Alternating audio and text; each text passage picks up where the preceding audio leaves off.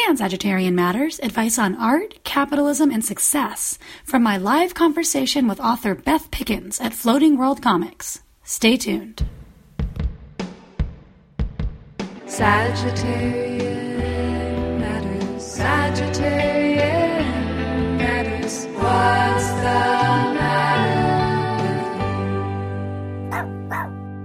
Sagittarian matters. Hello from Portland, Oregon. Producer Ponyo and I are finishing up a teaching residency telling seventh graders how to make comics. Uh, I lied. It's just me. Producer Ponyo sits at home waiting for me to get here and walk her. But my energy is very low because it belongs this week to about 250 different 12 year olds who live in the outskirts of Portland, Oregon. But producer Ponyo has some excellent news, which I'm here to relay, and that is that she is a finalist for the title of Canine Grand Marshal of the Rose Festival. I think that means that Ponyo would ride on a float opening up the floral parade in Portland, Oregon. Okay, if you are here, if you're in Portland and you want to cheer her on, the canine coronation ceremony, also known as a dog pageant, is next Wednesday, May 23rd from 6 to 9 p.m. at the Heathman Hotel. Uh, Ponyo and 19 other finalists will be strutting their stuff across the stage, and you know I'm going to be living my Patsy Ramsey Toddlers and Tiara's best moment. If you come, I encourage you to bring a sign and to cheer on Ponzini Linguini as I parade her across the stage, trying to get her to do the tricks that she knows how to do, which between you and me aren't very many. She knows how to shake a hand, she knows how to jump through a hoop, as long as the hoop is made of a human's arms and not a hula hoop, because that is too loud and once the sound of one scared her. Anyway, um, you can get tickets for that, which benefit the Humane Society through OregonHumane.org slash canine court. They're only $10. Let me tell you about today's episode. Today's episode of the podcast was recorded live in conversation with Beth Pickens in front of a studio audience at Floating World Comics in Portland, Oregon. Beth is a Capricorn, an arts consultant, a strategic planner, a grant writer, and a regular on this podcast. You can find her new book, Your Art Will Save Your Life, through Feminist Press or wherever books are sold. Now, please enjoy my talk with Beth Pickens.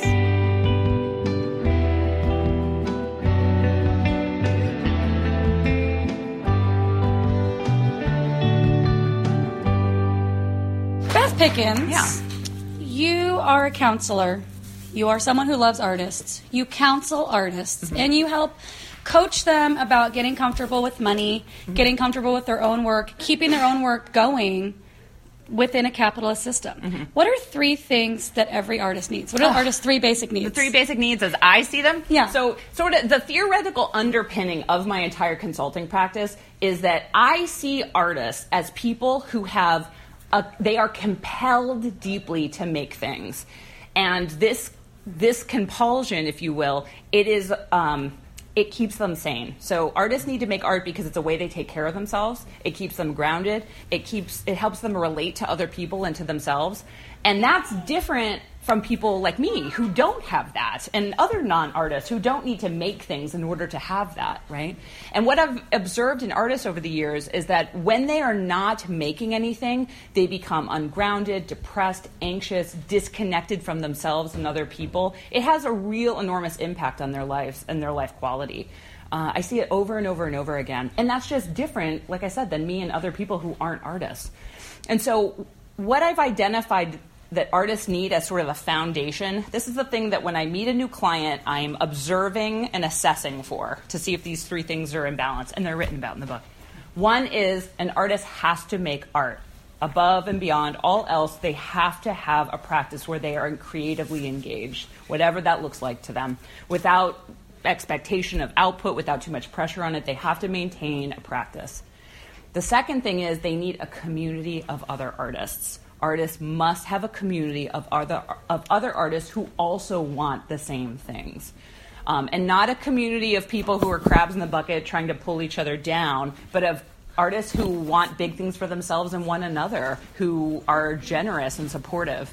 Um, any discipline, all disciplines. And then the third thing is artists need to take in work in all disciplines, old things and new things, things they like, things they hate. They need to refuel through taking in new work. So those three things I have found sort of set up this foundation for things to build and flourish. And when I meet an artist that has one or more out of balance, and they frequently do, the first thing we do is set it up to reintroduce these into their lives.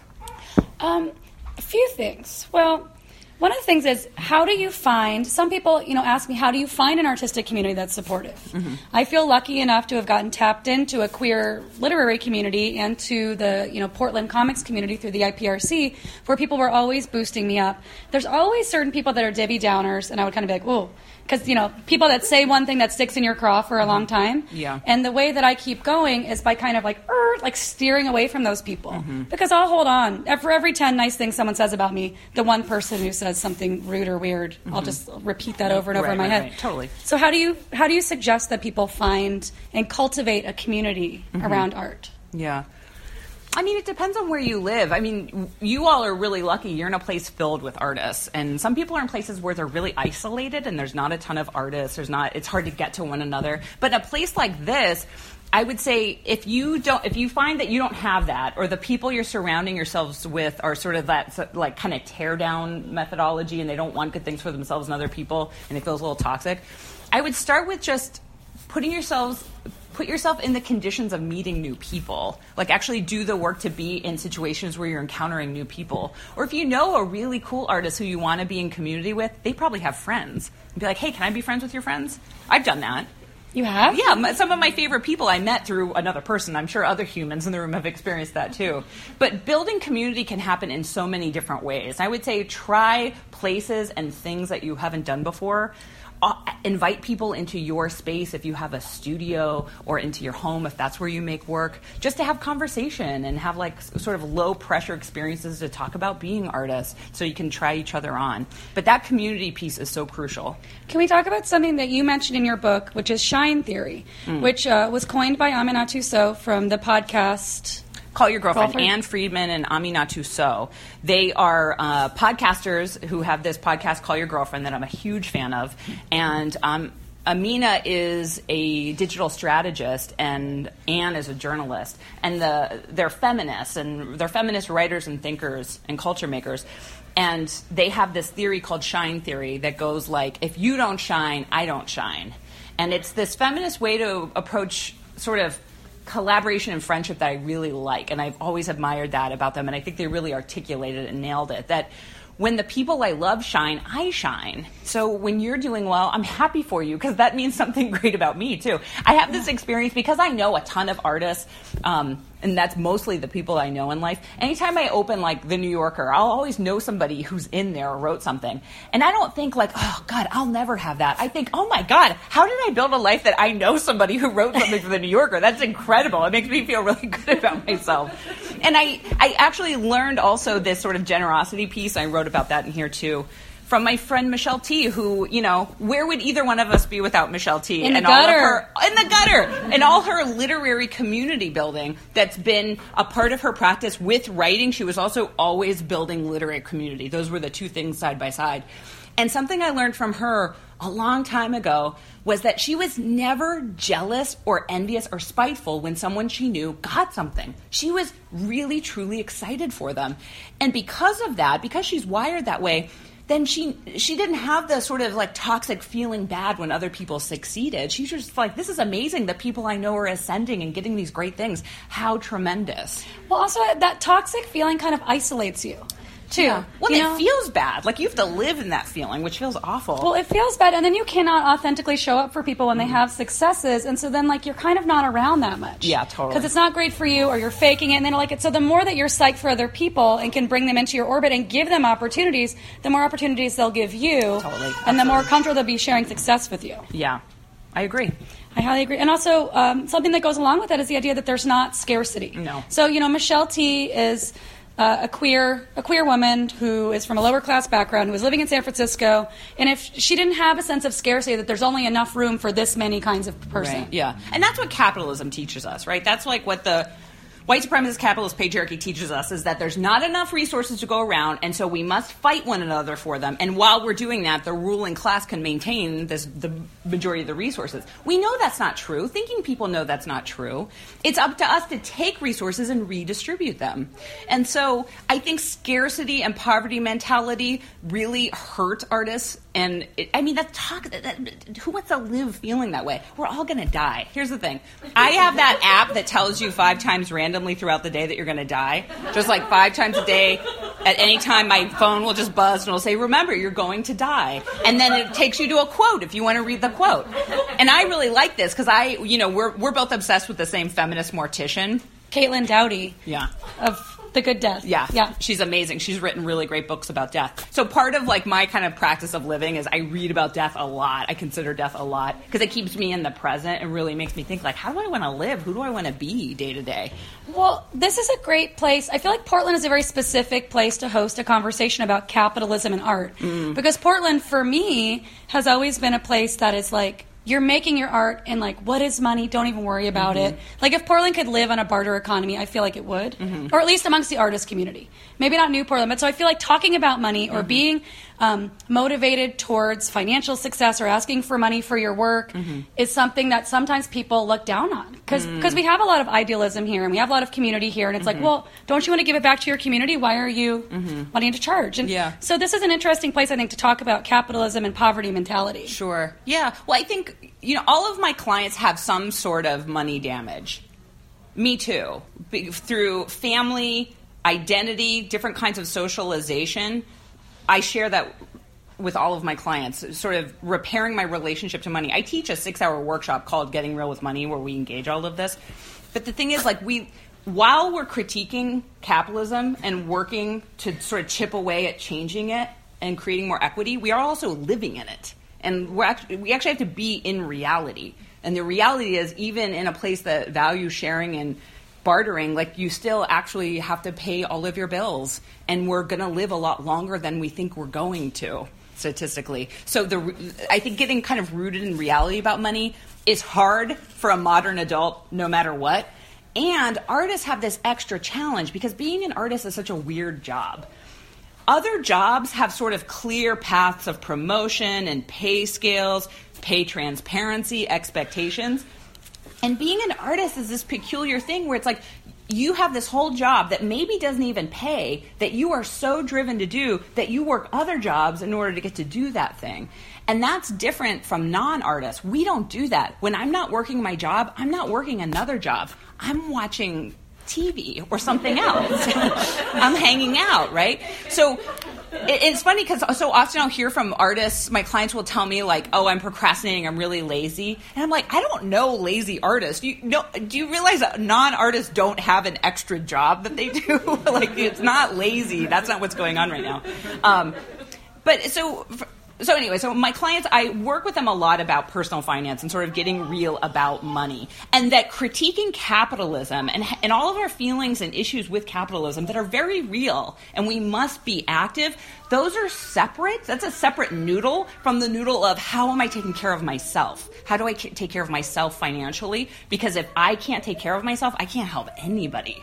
And then once I take care of myself and my family, my household, then I get to share with my community and I get to start putting all kinds of resources to build the kind of community I want to live in and the vision of justice that I have. And money is just a tool. It's just a resource that we project meaning onto. And through the history of people, the, the meaning has usually been pretty terrible.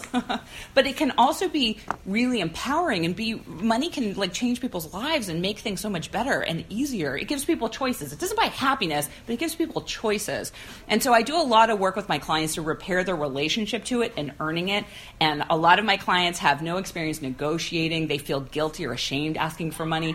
They've gotten MFAs where they've been told that even thinking about money somehow sullies the experience of making work, which I just think is nonsense. I'm also a Capricorn, so all I want to do is talk about money all the time. is my favorite thing to think about and and strategize around. And so for my clients, no matter where they are, sort of on the spectrum and continuum of their experience living in capitalism, making work, I think a goal from them for them always, even if they feel guilt or shame about it, is they would like to earn some money through their practice. They maybe have no idea how to do that, or they feel shame about that.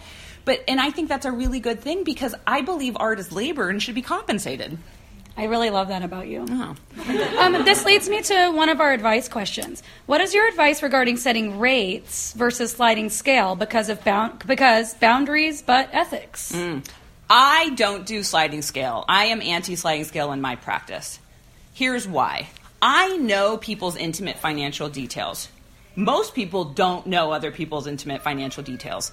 And I know, because I have that information, that people's relationship to spending has no correlation to their resources at all. That blows my mind, actually. When you tell Ever. me that, that's crazy. And so I don't put myself in a position to be underpaid by somebody who can and should be paying the rate and then helping a person who doesn't have the money debt. I'm not interested in doing that. So I have a very clear rate. It's one rate for everyone. And I do volunteerism. I have a pool of clients that I work for pro bono. So for me, I have really clear boundaries. This is the stuff I do for free. Everything else is paid. I well that that that actually leads me to something from your book, which is after the election, Mm-hmm. people were like, "I'm an artist, but maybe I should like become a lawyer or Right, whatever." right, right. And you actually had artists in your workshop making art during fascism. You had people go through and make lists of what they had to offer. Oh yeah, yeah, Can you yeah. talk about that that? was really smart. That was really smart. I recommend everybody do this. Well, because it was like everyone was like, "Oh my God, the election happened! Right, I right, have to drop everything I'm doing and like go Yes. march Washington and try to climb the fence and maybe try to do something and talk Right. some sense into them." Right, right, right. Yeah, totally. Well, what I found after the election, I was having these free weekly, like, social emergency response gatherings aimed toward artists. It was called Making Art During Fascism, based on a pamphlet that I wrote and was distributing. And it was a framework to think about for artists, like, what do I do now? How do I keep having my practice? And, but Trump, you know what I mean? Like, that was sort of the essence of the thing. And what I kept hearing from people is, overwhelm and rage, right? And rage is exhausting. We can't maintain it for very long. And so I like to help people sort of facilitate having feelings and then have a plan, move into action. And I would hear people fixate on what they didn't have to give and sort of ignore all the resources that they had to give. So I would ask people to itemize what resources do you have to share with any kind of justice seeking to build the world you want to live in, right? I would ask them to identify specific issues that they wanted to focus resources on and to quantify them. Is it time? How much time per month? Is it money? How much per month? Is it space, equipment, skills? What are they? Like actually itemize them and then write down what do you not have available right now. And then I would actually make them write that's okay next to all of the things they didn't have to That's offer. nice. I know. Um, and the point of that was so that people could see quantified in front of them what they had to offer their vision of justice and then to decide where they wanted those resources to go to get practical. Because i think it's really when we're sort of emotionally reacting to what's happening around us which is inevitable we get stuck on overwhelm and what we don't have and we miss all that we have to give. And for artists sharing your work or using your creative skill is like one resource. And for a lot of my clients, they felt relieved to know that they didn't have to share that if they didn't want to. That that was a resource, but they didn't have to share that one. That that could stay in their practice. They didn't have to sort of give that over in some way because they had other things to offer as well. Yeah, and you also had people make a list of um, communities that they were actually attached to that were affected by all of this, mm-hmm. and communities they were not attached to. Yes, yeah. I'm a big fan of, I, I would ask people to think of one issue that directly affects them that they want to pour resources into, the resources they just identified. Understanding that all things are interconnected, but I actually think. I actually think social justice sort of, in my mind, works better when you go narrow and deep for the long haul rather than stay shallow and really spread out and it's more sustainable. So I would ask people to choose something that directly affects them that they know they want to put resources toward. Then I would ask them to pick an area that does not directly affect them. Maybe it affects somebody more vulnerable than them. Who do they want to be of service to, and what resources can they put there? It's really hard for people to sort of narrow and focus, but what I observe in artists and sort of all people is that when we don't sort of decide and, and, and make choices about where to put our time and resources, we get overwhelmed, start telling ourselves we're pieces of shit, and shut down and become isolated. Um, I want to say one thing about the sliding scale thing. I had that thought about this for a while, and I actually I used to do pet portraits, and I stopped for a while because I felt like I couldn't charge enough for my friends to be able to afford them. So then I just felt bad about it. So I just stopped doing it altogether mm-hmm. until I could get some boundaries and start again. Mm-hmm. And I realized that I have a lot of different things that people of different income brackets can buy. Mm-hmm. Like I have things that cost ten dollars or five dollars. Like for years, I've like artists whose work I can't afford. I'll buy a, a greeting card and frame it.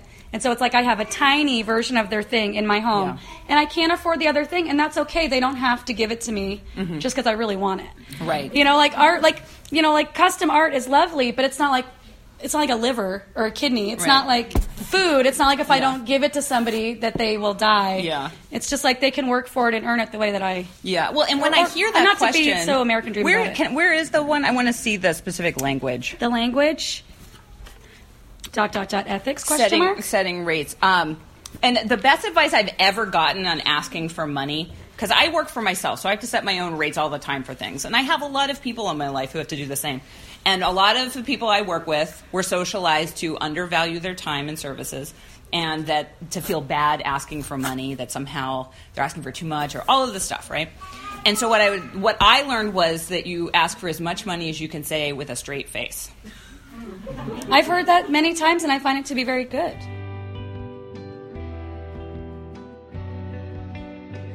Friends, have you ever wanted to enjoy good vegan cheese and run into a few problems? Well, those days are over.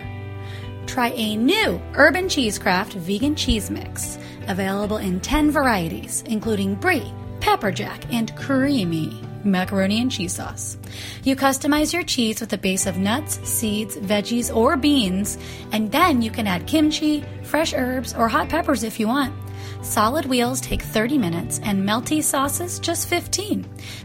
Find the mixes and cute, helpful how to videos on urbancheesecraft.com.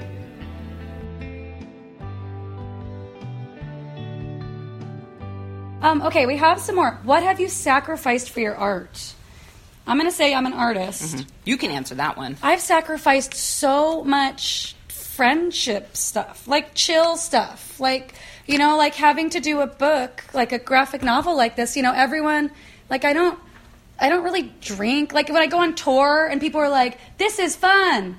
Let's have a drink. I'm like, oh no, my immune system can't take it. I have to go to the next place to promote my art. Right. I can't get sick. Or like if I'm working on a book like this and everyone's at a, they're like, you want to go to happy hour? And I'm like, I can go have a meal with you for 45 minutes and then I need to go work. And they're like, God, you work all the time. And I'm like, no, I just work every day and my hours are different. You know, I just, Yeah. so I've sacrificed a lot of those things. And there have been times when I just had to have like my specific friends. Also, I have sacrificed financial security for many years to be an artist. I mean, there were times in Portland I was working at like the feminist bookstore, the IPRC, and then making pet portraits, and my teeth were like rotting out of my head. There was a year where I only had soft room temperature foods because my teeth had broken. I couldn't afford to fix them because I worked at nonprofits and I was an artist, and I was like, my life sucks. And then I mean, I just I sacrificed that because I hadn't even thought about it because I didn't even my own care, like having insurance that worked, like having a savings, like none of those things had come through my mind because I was like, ooh, capitalism. Mm-hmm. I was like, but I'm doing all these things that I love very much, mm-hmm. and so it was worth it for me. But th- I'm not saying those are sacrifices you should make. I don't find any glamour in being like,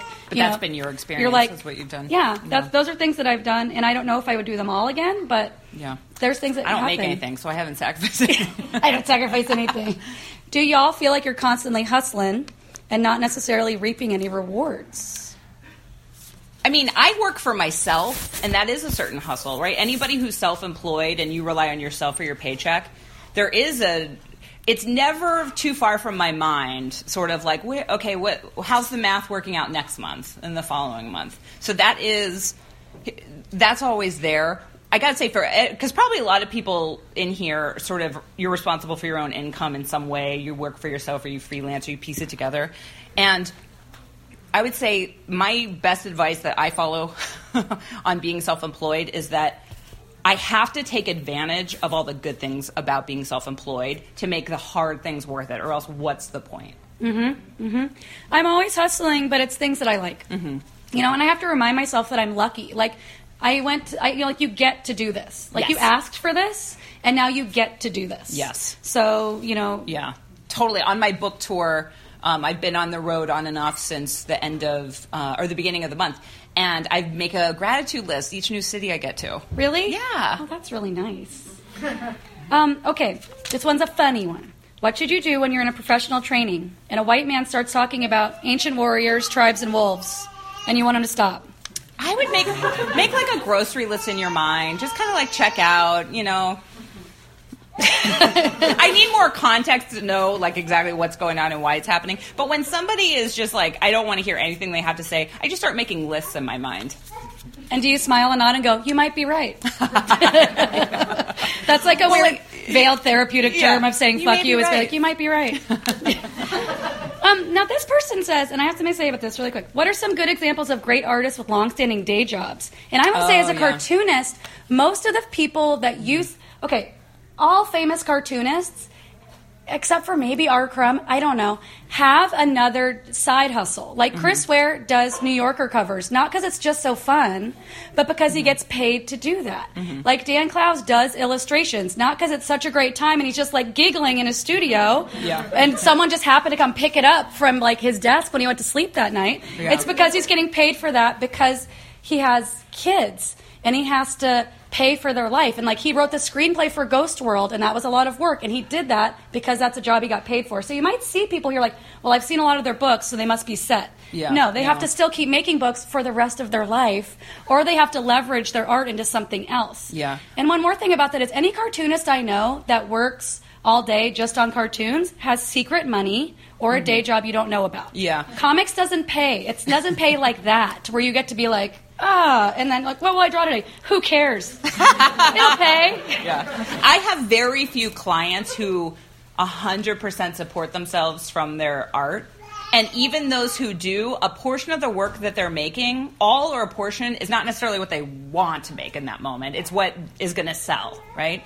Um, and yeah, and, and, and I do have clients who don't have to earn money. They have unearned income. They are not happier. And they are not managing their time better. How much time should I spend trying to promote work on social media? Also, I don't like hashtags.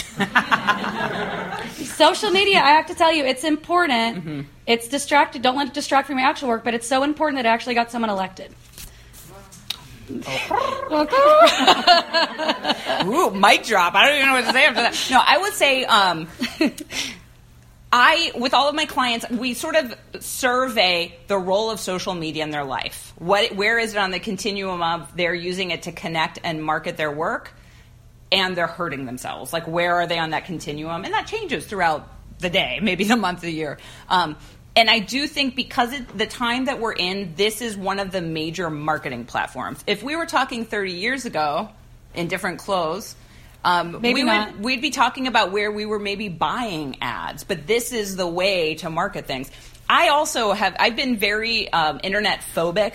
I'm a very late adopter to all things with technology.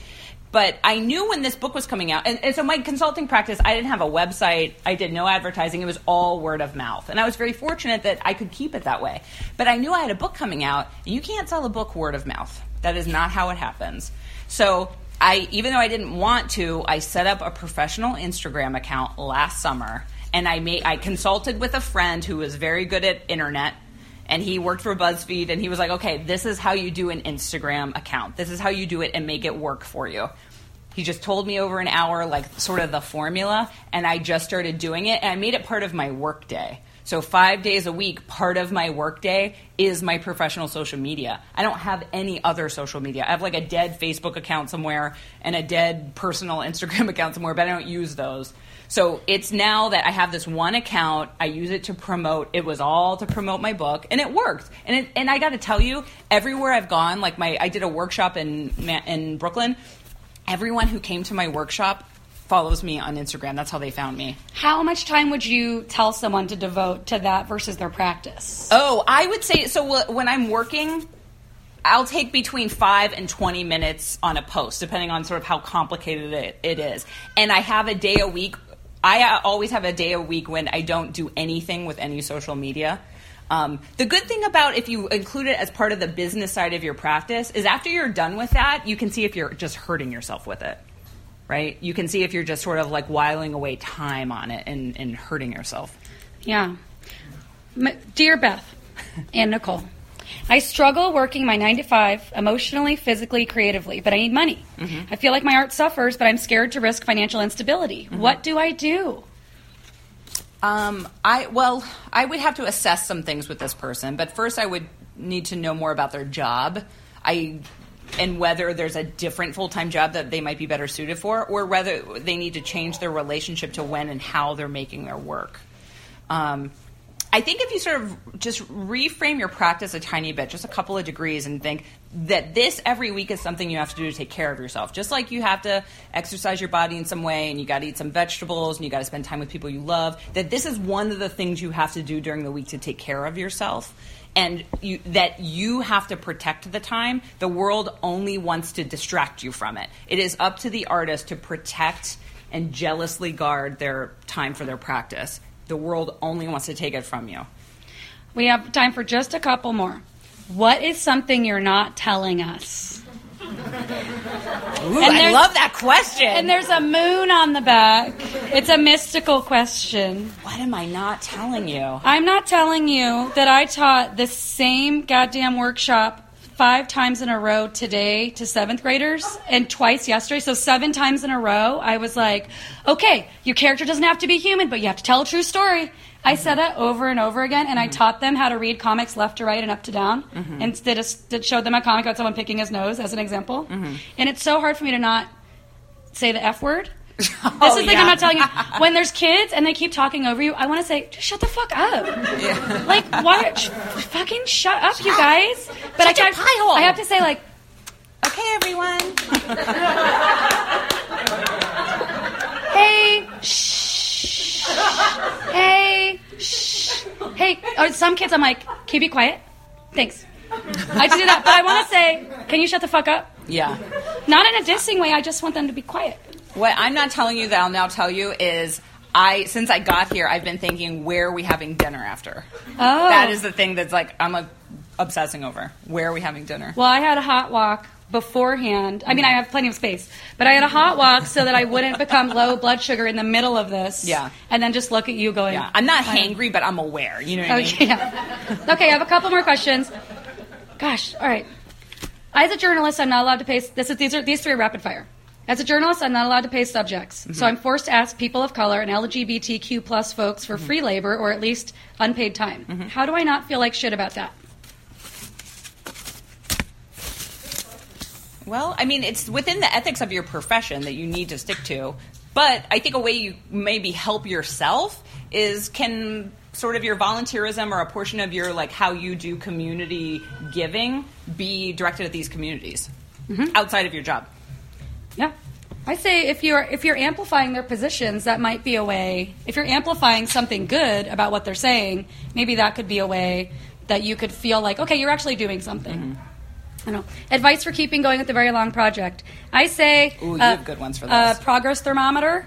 I swear to God, like just a little bit at a time, and it feels like nothing while you're doing it. Every day feels like a, you're throwing a stone into the void, but you look at it from afar and you're like, "Holy cow! Yeah. I filled up half this thermometer." Yeah. Also, I like that quote, that Chuck Close quote that says, "Inspirations for amateurs. I just get to work." Mm-hmm. Like if you're a cartoonist, a book like this size doesn't happen because you're like, "I feel great. I feel inspired." It Mm-hmm. happens because you're like, There's something wrong. you guys keep you guys enjoy your cocktail i'm going to work i'm actually going to get a coffee and then you feel a little bit like you know uh, Superior. superior and then you go sit at work and cry but you Yeah. keep doing it and then you have a long project Yeah. I'd also say other people. Have other people sort of keep you going. Like do it for one another.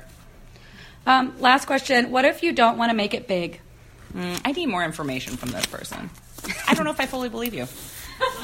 You know if you fully believe them you think they might want to make it big Or I wonder if they think some version of success is something they can't have, or it's bad, or something bad will happen to them, or they won't be lovable anymore. Or if maybe there's other kinds of success they don't want that they're not looking at. can i ask you my last question is Yeah. can you talk about accomplishment versus success Ooh. Well, let me start with this. I there is no correlation between external measurements of success and the value of your work. Those do not correlate, right? So lots of dumb things ascend and get tons of resources. We can look at popular culture. And lots of brilliant things and brilliant people don't get money, don't get well known. There's not a correlation, right? And so if you look to outside validation to fill up the gaping hole that surely exists in you because it exists in all people, it will always just be dumped into an endless pit, right? You have to build it up around and look to not compare other people's outsides to your insides, which is very difficult in the era of social media.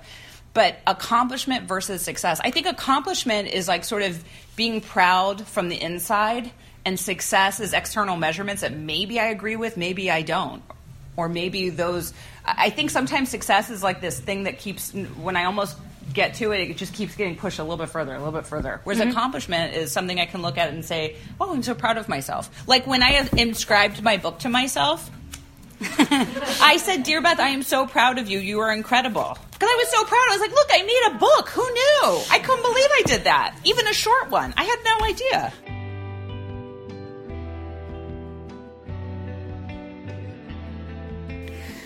Today's episode of Sagittarian Matters brought to you by Urban Cheesecraft, Mary Pinson, Matt Sturm, Shoshana Ruth Wechter, and Christy Harrod. If you would like to support Sagittarian Matters, including producer Chris Sutton, please send $5, $10, $5 million, that's your business, via PayPal to hornetleg at gmail.com. That's hornet like the insect, leg like its appendage, at gmail. Thank you for your support, and we look forward to saying your name on the podcast. Producer Ponyo looks forward to it too. Don't be scared, that's her voice. Thank you. Is Ponyo an artist or a business dog? Ponyo is um, marketing ploy Ponyo's business is friendship, and so Ponyo actually is very accomplished in the business of friendship. Ponyo has a lot of success also around friendship. She has a lot of friends, and she always loves making new friends. Um, I don't know if she's an artist. I don't know if she knows what that is. Um, I am struggling to find like clarity of mind among like a really busy schedule and looking for tricks or just ways of trying to access that besides meditation. A lot of people just I mean, the first thing I'll say is meditation, and maybe or do you use social media? do I use Yeah, yeah. get off of it just for two weeks, just for two weeks, just to see what happens, just to gather some data. Like actually block it. Download the thing that blocks it across all your devices so that you cannot use it. If if you can do that because you don't need to do it for your job, get rid of it. Just uh, declutter. Great. Any La- other desires? Last question. Last desire. Did you really only apply for the Amazing Race one time? Well, that's a really great question. Thank you, anonymous questioner in the back. Um, I've applied about five times, and I'll tell you, I got accepted to the Amazing Race, and my Amazing Race partner bailed at the last minute, and it was the that was the greatest heartbreak of my life, Yeah. give or take. Top three. Yeah. Part two, it wasn't Beth Pickens. No. It wasn't Beth Pickens. Um, I dated. I wouldn't be. You would not have done this with No. me if I had bailed on the Amazing Race. It was a romantic partner who looked like we were siblings and who was such a nerd he just couldn't keep it to himself, and they really liked that. They really liked that. They thought we would be great. They could tell we kind of bugged each other. Uh-huh. They chose us. They offered to fly us out for finals week. Yeah. They were like, you know, buttering us up. You guys are going to be so great. It's going to be so great. They're going to love. They're definitely. I think we can move you through to the show. We'll fly you to LA. We'll put you up in a hotel. Yeah. And then at the last minute, my partner bailed. Yeah. And I- I, feel like that was that rejection was the universe's protection. Something bad was going to happen. I don't think so. I could be doing a mall signing in a J.C. Penney's right now, like somewhere like in a half empty mall. You know, it'd be like me, Nicole, and Kevin. You know, Ponyo maybe wouldn't even. Ponyo, I would have given her away or something, Oh, so yeah. that I could keep up with my international Your alternate schedule. life. That might be a good graphic novel, like the life that would have happened if you'd gone on the Amazing Race. Yeah. Well, thank you Thank very you much, so everybody. much for being here.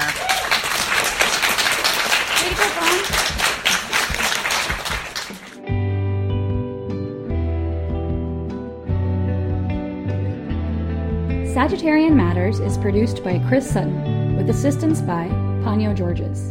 Our theme music is composed by Carolyn Pennypacker Riggs of the band Bouquet. Thank you for listening, and I'll see you next time.